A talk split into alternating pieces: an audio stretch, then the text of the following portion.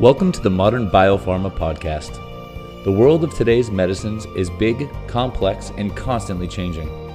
Our goal is to give you insight into the people that are manufacturing the medicines people need every day, whether it is the people taking care of these facilities, or those building them, or those maintaining the quality and integrity of every dose that is delivered to the patient. We interview the people that are making it happen and give you a chance to get to know them while we're at it. Thanks for saying hi. Hey everyone, welcome to another episode of the Modern Biopharma Podcast. Uh, I'm Jesse, and I'm here today again with Brian Hagopian. He's a chemist at Clearwater Consulting, and uh, Brian's an industry expert with 30 years high purity water system design, construction, commissioning, and validation experience. Uh, delivered a wide range of solutions to premier pharmaceutical, biotech, semiconductor, research, and other high technology clients. Uh, he's a recognized industry leader and active volunteer with a number of professional societies. Um, and I specifically know him from his activity within the I, uh, International Society for Pharmaceutical Engineering, ISPE, where he is a past president and done a whole bunch of stuff for them over the years. So that's where I know Brian from. And he's been le- he's lectured on a bunch of topics associated with USP purified water and water for injection and semiconductor grade water. So Hi, Brian. How are you doing today? Hey, great. Happy to be here. So, we're going to be talking about sampling and monitoring in a pharma system today. Um, and I just, I just wanted to sort of ask you. You've been doing this for many years, and we talked about uh, a number of different industries. But I got over 30 years high purity water, um, water system design. How has sampling and monitoring changed over 30 years of water system design? You've you've done a few of these. So what what kind of things have changed in 30 years in water systems? So the first thing that changed in the pharma industry is back and and I believe it was in the late 80s. Um, don't hold me to that, but up until that point and dating back all the way to like 1890, there were a number of different attributes. And I want to say there were like a dozen or 15 different attributes that pharmaceutical companies were required to test their water for. And they, and I'm gonna, I'm gonna look off to the side to make sure I, I list everything. Chlorides, sulfates, nitrates, pH, calcium, carbon dioxide, heavy metals, ammonia, bacteria, oxidizable substances. Okay. Now, the each of these things, each of these attributes were things that a quality control laboratory at a pharmaceutical company had the capabilities to test for. And all of this testing involved going to a spot, collecting a sample, bringing it to a laboratory, and then somebody from the quality control department would follow the established procedure, add three drops of this, add two drops for this, shake it around, wait five minutes, hold it up to the light and look for cloudiness. Mm. And those were some of the acceptance criteria. If it wasn't cloudy, it was a pass. Okay. So we had all these different attributes and all of the, you know, and, and the chemistries involved were things, you know, with things that every quality control lab could set up and, and do the testing for. But, you know, in the late 80s, people recognize that, hey, listen, some of these things are antiquated. They're not quantitative, they're qualitative.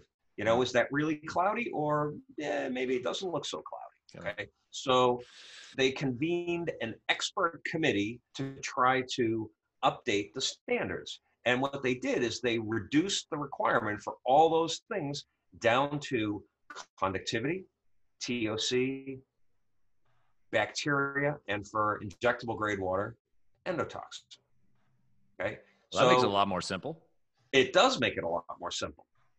And in fact, a lot of the, you know, a lot of the other elemental impurities that we were testing for um, fall now under conductivity. That's why there's a conductivity requirement. Okay, so um, so we went from having 12 or 13 different attributes to having three or four. And in fact, most of the pharmacopoeias now don't really require bacteria testing, which I find kind of interesting because that's probably the most, the single most important um, contaminant that pharmaceutical companies have to make sure when they're making injectable grade water, it's the thing they've got to make sure that they they maintain. Right, water is mm-hmm. supposed to be sterile. Um, so so that's you know that was a huge change in sampling, but um, one of the things that I've noticed is that a lot of the quality control laboratories, even though this change got made, a lot of the quality control laboratories had been, you know, established, and for the last 75 years, samples were brought to them, and they did all the testing. So there's been a um, there's been a reluctance to accept online instrumentation for some of these parameters, and we can talk about that a little bit more um, you know, when when we get into things. But you know, th- those are the things really that have changed the most over the last number of years. Interesting. Yeah. So um, it's it's kind of funny because in some respects you you feel like things have gotten more complicated because we're able to we're able to detect at such a you know higher level than we used to in the past. But in in this respect, it actually got simplified because we were able to realize like this pretty much is telling you what you need to know. You don't need to know all those other things because if this is good, then all of those other things, you know, by their very nature, kind of can't exist in the water, right? Right. Um, yeah. Right. So that that's that's like, so why do we why do we still test those things? What's, what's the so I I still test those things from time to time. Um, you go into you go into facilities and you're going to test for a lot of those constituents sometimes, even in pure you know really pure water. So what are you what are you testing those things for? Well, you know, a, a, number of these things are, are tested for because of the pharmacopoeia requirement, right? Um, eh, you know, ultimately there are a couple of reasons to test in within a water system and within a distribution system. The most important part, the part that quality control and quality assurance want to know is is and, and in fact when the FDA comes in to audit, what they want to know is what's the quality of the water going into the product, right? If the water is used to make a batch of product, they don't care about anything in the water purification system. They don't care about anything in the distribution system. They care about what's coming out the end that's going into the tank that's being used to make product, right? The, yeah. that, that water. So, yeah. um, it, in as much as you can draw a parallel to what an instrument might measure in a loop and what's coming out the end of the pipe, there's consideration that can be done for um, accepting an instrument rather than doing sampling. You know, one of the um, one of the debates I always have with um, with people in quality control is conductivity monitoring. One of the challenges with conductivity monitoring is it changes as soon as you take a sample. Carbon dioxide from the air dissolves right into the water and it happens pretty quickly. And if you look at the requirements for testing conductivity in accordance with USP requirements, there are three stages of conductivity. Right? If it fails the first stage, then you do something else. And if it fails the second stage, then you do something else. And um, and, and all of those things are associated with the fact that the water absorbs carbon dioxide from the air and it changes the conductivity. Okay. Now, the conductivity of the water, I'm, I'm, I'm kind of straying into another area here, but the conductivity of the water is something that doesn't really change throughout a distribution system. So you can measure the, you know, you can measure the conductivity um, at the supply, you can measure it at the return, and assuming that you've got um, you know you don't have giant dead legs leading from your distribution system to wherever you're filling if you measure conductivity at point of use all those readings are going to be the same because conductivity is an attribute that's uniformly distributed. It's a chemical constituent okay? Right right. And and and there's a you know there's justification for being able to use a um, an instrument reading rather than having to sample. You know, you're going to get higher readings when you sample. You're going to get more variation because of the sampling technique. And, and in fact, um, back in 2016 and in the three or four years leading up to 2016, um, I was fortunate in that I was able to lead a team of 20 or 25 industry experts to produce a sampling guide. One of the major reasons as a consultant that I'd been called in to work with pharmaceutical clients, turns out in 90% of the cases, it's not a water quality issue, it's not a equipment issue, but it's more of a sampling issue. Mm. And sampling is an extremely complicated process. And we actually put together a 120 page good practice guide to talk about all the aspects of sampling that you have to consider and that can impact you know the quality of the water that you end up getting through the sampling process. So at a pharma plant, I, am I'm, I've watched this. I don't do it much, you know, as the as more of the, on the vendor side. Um, you know, I'm I can assist and be there and be part of it, but ultimately, usually the customer's doing it. Um, how how many of these guys are getting full training, or you know, I, I, mean, I don't know. I don't know what the level of training is out there in regards to sampling. I know you have that guide. I've read a bunch of it. Um, and you know, when you talk about pure water, it takes almost nothing to mess up. it takes almost nothing to mess up those samples, right? I mean, well, you know, a, a part per billion of TOC is an incredibly small. You know, it's, don't breathe. It's one grain of sand in a two foot by two foot by two foot container. I mean, that's right. you know, it's tiny. It's tiny, tiny. Um, and uh, you know, interestingly, when we first started out to produce this sampling guide, I almost kind of found myself looking in the mirror saying, why would I produce a guide like this? I hmm. get called in in so many cases to consult with people that have what turn out to be sampling issues. If I produce, and if I help to produce a definitive document, I'm going to be talking myself out of a out job. Of, right, I'm going to be talking myself out of a job. Um, and and but you know and ultimately i said listen it's for the good of the industry. I'm you know i that that didn't stop me. That didn't stop me. But um and you know it's sampling is something that's near and dear to me um and it's a you know it's a major cause for concern for a lot of pharmaceutical companies and people don't i see all sorts of things um you know in in different places. Some of it relate to where the sample point physically is located. I mean, you can have all the procedures and documents that you want, but I, you know, I had a situation at a local client where they were finding bacteria and we sat down in the conference room and you know we looked at the procedures and everybody swore up and down that yeah yeah yeah this is exactly the way we do everything and i said well let's go look at that point and if we fall and it turned out that in order to get at the sample point you had to reach around something literally the size of a dishwasher. And if you flushed the sample valve according to the procedure, the only way you could get at it was to literally reach it. And, you know, if you turned it full blast, it's going to shoot you right in the belly button. Yeah. okay. So nobody's going to do that. So, so then you kind of have the aha moment where everybody says, well, yeah, we really don't use the procedure, that procedure at this point. Yeah. Okay and now all of a sudden people start to realize that hey um, yeah we got a problem here you know? And it's it's the location of the sample point that makes it more challenging. So there are so many things that you know that that go into this and and people don't usually think about sampling um, and sample valve location during the design phase. They just hey we got to put a sample valve in it's on the schematic we let the installer put it in and nobody thinks about it until yeah. late yeah, so it's funny. Uh, it's funny you mentioned that, like reaching around to sample. So uh, I know you've done more than the pharma industry, uh, and I have as well. and I've seen it in like the lab, the labs where they have ASTM type water, and uh, you know, in, in certain versions of those waters, they have very strict bio, um, bacteria specs, right? Similar to WFI. And the thing that I've seen in so many of these places is they have these DI faucets that, you know, they got the little crook neck.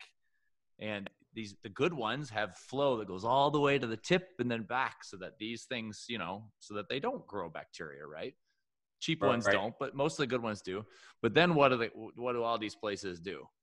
Yeah. They put a tube on the end of it that's like three feet long and they it sits there like in its own like water in the bottom of the sink. Yep. And, yep. And, and I've been called in. I, I tell you, I've been called into many customers like ripping about oh the water's got all this bacteria in it. We sampled it every day for the last week, and you go in and you look and it's like a green hose, and it's not a green hose. You're like, well, I think I found your problem. Um, and it's you know I, I get why they use these things for sure, but at the same time, to I don't know, maybe it's just because I'm a water guy. It's like, uh, did you did you look at this? Like, does that happen maybe on the higher ends? I haven't seen it in pharma as much as I've seen it, say, in the like the, the healthcare hospital research kind of space. Yeah, I mean, there can literally be, you know, dozens of different reasons that you can have issues with sampling. Dozens. So, and yeah, that's one of them. That's yeah. absolutely one of them. So, all the care that you take, if somebody puts that little hose on the end. Yeah. Yeah.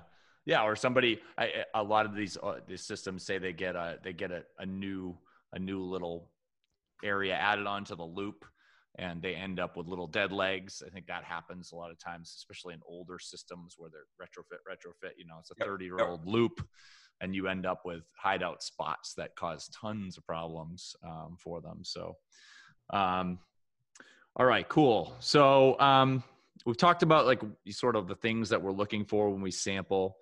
Um, how do you prioritize um, some of these you know ways of sampling how how are you prioritizing different constituents? How are you prioritizing uh, where you're sampling? Um, you know uh, like some things i know i know for ex- here's an example. You you might want to in a pre-treatment system you might want to be sampling for chlorine right after a step right after a carbon because you want to make sure that that's doing its job so why do we do that if you know, ultimately down the line, we're going to have a conductivity measurement anyway, right?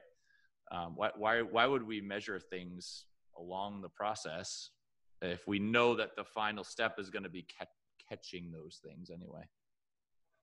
Well, okay, so you you touched on a, a really important point, and one where we need to make a distinction. We need to kind of draw a line and uh, and and talk about when we make measurements for what we call what we would describe as process control versus what we would describe as quality control. Quality control being sampling the quality of the water that goes into the product. Okay. Mm-hmm. Whereas process control is, it, you know, to use your example, uh, if we have a carbon filter, we would sample for free chlorine after that to make sure that the carbon is doing the job that it's doing. Now, free chlorine is not a parameter that's required by USP in, you know, and, and the quality control function would never be testing for that. Okay. Right. But, but the, um, the engineering and the facilities people want to know is that carbon filter, if it's there doing its job. Okay. The same thing with a, with a water softener, right? We would, we would look for calcium and magnesium coming through a water softener, whereas, eh, you know, and again, that's a process control that's a is the piece of equipment working so it's really important when you decide on what you're sampling it's really important to understand the intention of each component in your system what it's supposed to be doing and sampling appropriately for each of those points you know people get really nervous about bacteria levels downstream of a carbon filter and if there's a reverse osmosis process followed by a distillation unit or two reverse osmosis processes, I'm going to tell you that you don't need to really worry about the bacteria coming out of the carbon filter so much. Yeah. RO is going to take care of it. Whereas, you know, I've seen people, um, anytime the bacteria count goes up over the level that is accepted by, you know, for drinking water standards, we've got to hit it with hot water or we've got to steam it or you know we, we got to do something and so it's it's caused a lot of people to turn away from carbon filtration that yeah maybe that that decision shouldn't have been made mm-hmm. so um, you know to kind of get back to your to your question the the most important thing is to distinguish between are we looking for an attribute for process control purposes or are we doing it for quality control purposes okay mm-hmm. and the quality control um, it, you know the quality control per, for for quality product quality purposes that falls under the qa and qc folks whereas for process control that falls under the engineering facilities and maintenance functions and interestingly we could have different limits for process control and quality control, you know, alert and action limits, because frankly, a good process control system will identify a problem and rectify it way before it affects product water quality. So how do how do uh, or how does how does someone differentiate between the two internally and not, you know, like so say you set up a process uh, a process control. So you know you you want your quality control to be less than one microsiemen water, say, okay, and your process control is hey if it gets above, you know, half a microsiemen, we need to be paying attention, right? That would be an example, I think, of what you're talking about, right? um, because we if, if we know it's it's going over that half something isn't right let's make sure we check on it so how do we sort of keep those divided so that we don't end up causing quality control problems when in reality it hasn't caused one yet well so it's it's two different functions and it falls the process control falls under like a different department mm-hmm.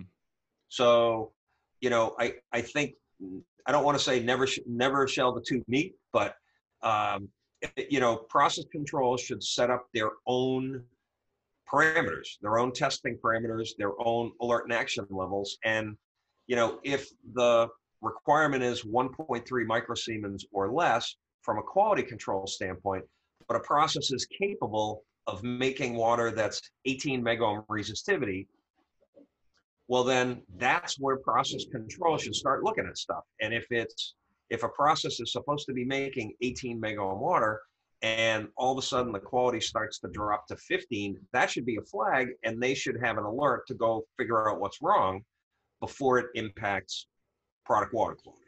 Right. So with the new, you know, with a lot of these places going to membrane based systems, especially a lot of these smaller systems, you're going to now have, you know, a lot higher quality water probably than they've been used to in the past for a water for injection, right? Because I think most potentially. Your, I mean, well, on its face they could anyway, um, because the, you know before they were making half of my micro uh, half a microsiemen 0.4 or something like that out of a still, and now they're you know it's coming out at 16 mega ohm uh, right right away. So you know it's it, it should be better. Um, and uh, you, you you know you're way above and i think in the past say still you're watching some of these numbers and going oh, maybe there's an issue and it's a lot closer to the actual quality issue than now with some of these systems um, you know your toc should be lower everything should be lower in, in, a lot of respects. Um, so or do you change your process control parameters that you're watching as a result or do you uh, you just sort of stick with some of the old ones? How do you do that? No, I think you you know you look at the technologies involved and what they're supposed to do and determine what it is you need to monitor. You only need to monitor, you know, at a, for example, reverse osmosis unit. You identify the critical process parameters that you've got to measure that will tell you that the reverse osmosis unit's working properly. And those could be the operating pressures, the differential pressure across membranes um, from stage to stage and it's the percent rejection, which is a conductivity measurement. Mm-hmm. Okay. And you know, those are the things that tell you, hey, are my membranes doing what they're supposed to be doing? Or are my membranes getting dirty? Um, do I need to service them? You know, et cetera, et cetera. Okay. So it really it depends on the device and um, what you establish as the key, you know, critical process parameters that you've got to monitor to tell you that that instrument that that device that treatment process is working the way it's supposed to work mm-hmm.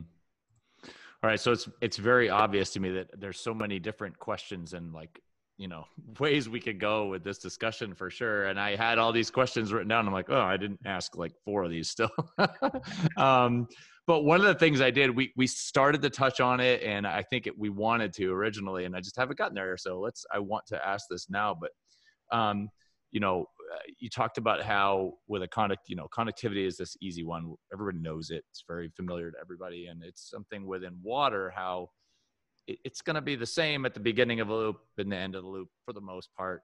You know, it's it's um, consistent throughout, um, and and so we can have we don't have to have you know a conductivity probe every ten feet in a in a water system, um, but in many water systems you have you know say 20 or 40 use points on a distribution loop and some companies are actually taking samples out of each one you know, sometimes every day or every week. So what what's the driver of why you would do something like that? And maybe, you know, what kind of things could companies look at and go, you know what, you don't need to do that. And here's, you know, here's sort of a way of approaching why you can pull back. And you know, you don't have to do every single one. Maybe you do some of them this week and some of them the next week. Like, could you could you talk to that a little bit? Yeah, so let me let me give you my perspective, and this is something that it, we spend a lot of time talking about in the sampling guide. Okay, so of the four contaminants, and I'm going to talk about WFI grade water contaminants, right? Conductivity, endotoxin, bacteria, and TOC. The contaminants that we would we would classify as chemical contaminants, and these would be uh, conductivity and TOC. These are things that are uniformly distributed throughout a water system. So you can measure TOC at the beginning of a loop, TOC at the end of the loop, and if the loop's integral, you're gonna kind of get the same numbers. Same thing with conductivity. If it's a biological contaminant, on the other hand, that's a whole different creature. No pun okay, intended. it's a whole different matter. It behaves differently, and and you know, you know, if you've had any experience with pharmaceutical water systems, you may have no bacteria at 15 use points, and you may have two problem use points where bacteria always show up.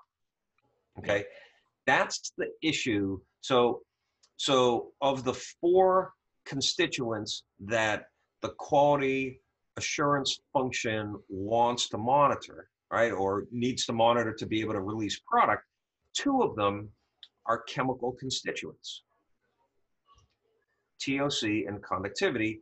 And in my opinion, uh, you know, through and and you know the quality control department can go through a process of establishing the um, consistency throughout a system so that they can rely on an instrument reading and not have to collect samples you know mm-hmm. there's definitely resistance because as i had mentioned earlier um, quality control departments have in the past tested you know they've collected samples and they've tested for you know 12 different attributes at each use point and they're that's the way they're used to doing business and you know kind of breaking that mold there's going to be some resistance hmm. okay mm. um, even though you can logically talk about how conductivity changes as soon as you take a sample yeah people still test for conductivity people still take samples hmm. and test them for conductivity and you know that that's um, so i think that toc and conductivity are the two uh, the two constituents that are amenable for and suitable for and candidates for instrument monitoring, right? And and you don't have to collect all these samples as frequently as people are. Um, now, for bacteria and endotoxin, those are not uniformly distributed in the system, and consequently, you do have to sample for those everywhere. Yeah. So, um, so I think we're going to do another episode to talk about that for sure. Um, but uh, that's that's uh, you know I, have I've seen that in a lot of places. Again, I think in the pharma systems they're very well designed, and you know, especially the new ones, they do such a good job um, that you know it's not quite as frequent as you might see it in some of the under other industries where you know they're making a PVC system for you know high spec ASTM water sometimes, and again, it's the same kind of you know constituent requirements, but uh, they got uh, again PVC joints and elbows to nowhere all over a facility, and you're like, oh well, I think I know where all of our problems are coming from. Um, so well, you know, and and alternatively, if you have a stainless steel system and you feed a subloop that's got a storage tank and a heat exchanger and um, you know some other stuff in it you know, I wouldn't necessarily rely on the conductivity reading from the main loop. Yeah. You know, you'd certainly want to see if, um, you know, what uh, what that subloop is doing, and and have independent monitoring there. And it may be worthwhile to take a sample. So, you know, this isn't this definitely isn't a one size fits all. It's a more hey, if it makes sense, you should consider it uh, because it will you know reduce workloads and um, you'll get better data and it'll be more consistent and you can have a higher level of confidence in it. Yeah.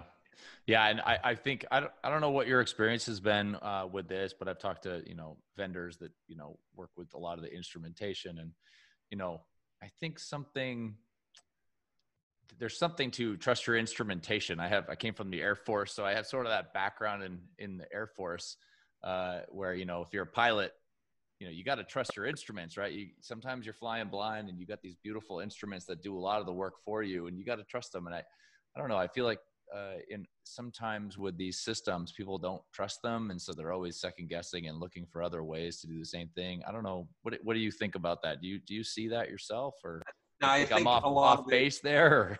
no, no, no, no, not at all. I mean, I think a lot of it is just based on the historical thing that hey, quality control has always done the product release testing. What mm-hmm. you know, and we've never just relied on a reading from an instrument what if it's calibration drifts? What if, you know, what if, and they can list a hundred different what ifs um, yeah. to justify continuing to test. So, you know, companies have to look at, they've got to go through a, you know, a risk assessment. Um, and, and it's a process that, you know, that every pharma company knows how to do, and they've got protocols for doing it. Um, but I do think that's, you know, TOC monitoring and conductivity monitoring are the, the, most likely candidates for instrumentation to play a significant role. All right. So we're to we're to talk about the next one that's coming, right? So TOC used to not be used to not be that way, right? People you had to take samples and people didn't trust the instrumentation that was online, but uh, things changed over time and we've moved to a point where that's it's well established, everybody trusts it and it appears that maybe we're moving in that direction for bacteria. So uh, we're going to talk about that on a separate episode. But uh, here we come, RMM, and uh, see what Brian Hagopian has to say about that. But uh, that's all we got for this today on sampling and monitoring. Thanks so much, Brian, for being on today, and uh, look forward to the next one. Thank you. Thanks again for listening to the Modern Biopharma Podcast. Please reach out if there is someone you'd like us to interview or a topic you'd like us to discuss. We will make it happen. And don't forget to like us on iTunes or subscribe on YouTube. It helps us get the word out. See you next time.